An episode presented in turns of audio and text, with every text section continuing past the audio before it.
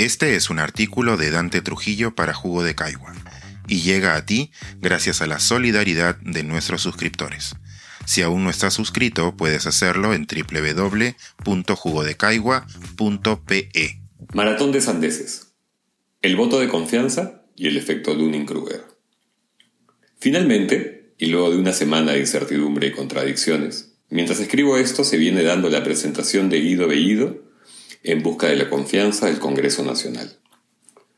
Luego de su alocución, que debería ser de 70 minutos el tiempo máximo concedido, pero que ahora mismo lleva superando por mucho, y la intervención de sus compañeros en el Consejo, sucederá a la del primer ministro una larga, larguísima sesión de exposiciones de buena parte de los 130 padres de la patria.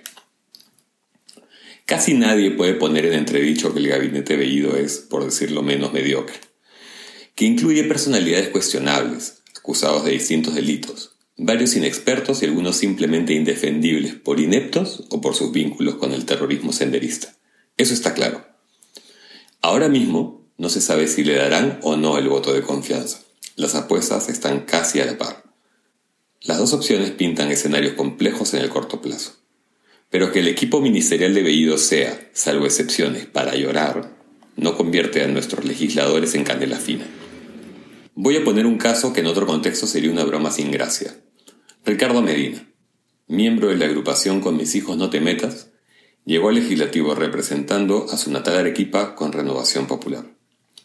Medina, cristiano evangélico, es un administrador de empresas ligado a la construcción y el negocio inmobiliario que, además, regenta un colegio privado.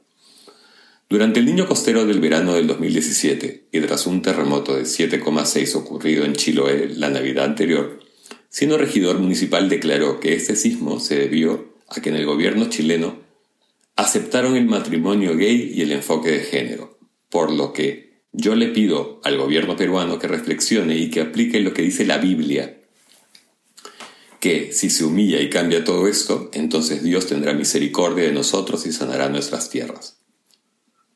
En marzo del 2018, durante su campaña a la alcaldía regional, propuso una serie de programas para que los ciudadanos con otra opción sexual, puedan ser reformados, volviendo así a ser normales.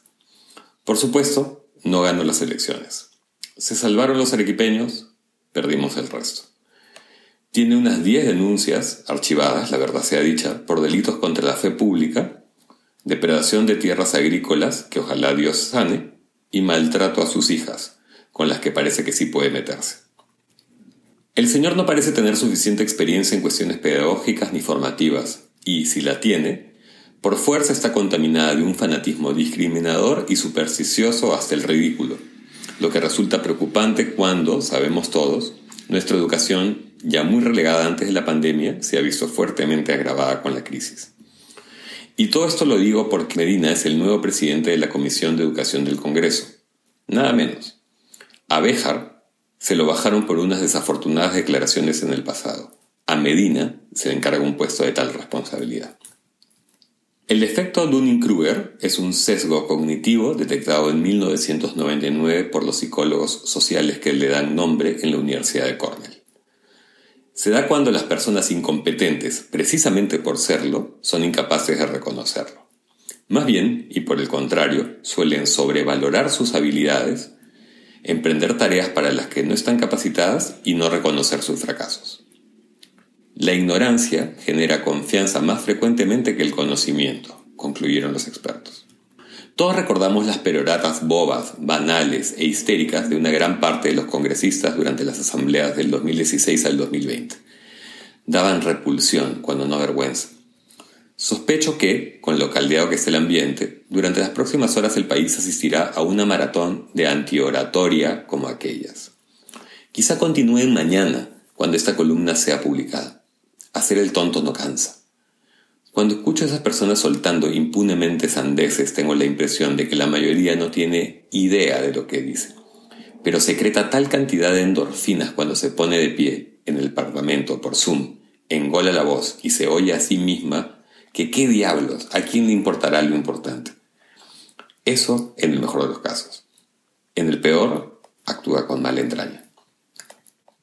Si yo fuera congresista, y pese a saber que estaría contribuyendo al descalabro, probablemente votaría en contra de darle la confianza al gabinete, por impresentable. Indigna la matonería de Vladimir Serrón tratando de pechar al legislativo, persistiendo con ministros como Juan Francisco Silva, Iber Maraví, Ciro Galvez o el mismo Guido Bellido. Si el Congreso le niega la confianza, en realidad será porque los operadores del Ejecutivo se lo buscaron a sabiendas. Vistas ya las hojas de vida y el comportamiento de muchos de nuestros nuevos legisladores, sería imposible hablar de superioridad moral, intelectual o política de un poder frente al otro. Estar en aceras opuestas los puede ser contrincantes políticos, pero hoy todos parecen gobernados por la misma fuerza. Me refiero, claro, al efecto de Dunning-Kruger.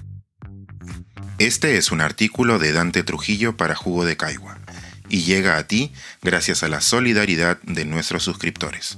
Si aún no estás suscrito, puedes hacerlo en www.jugodecaigua.pe.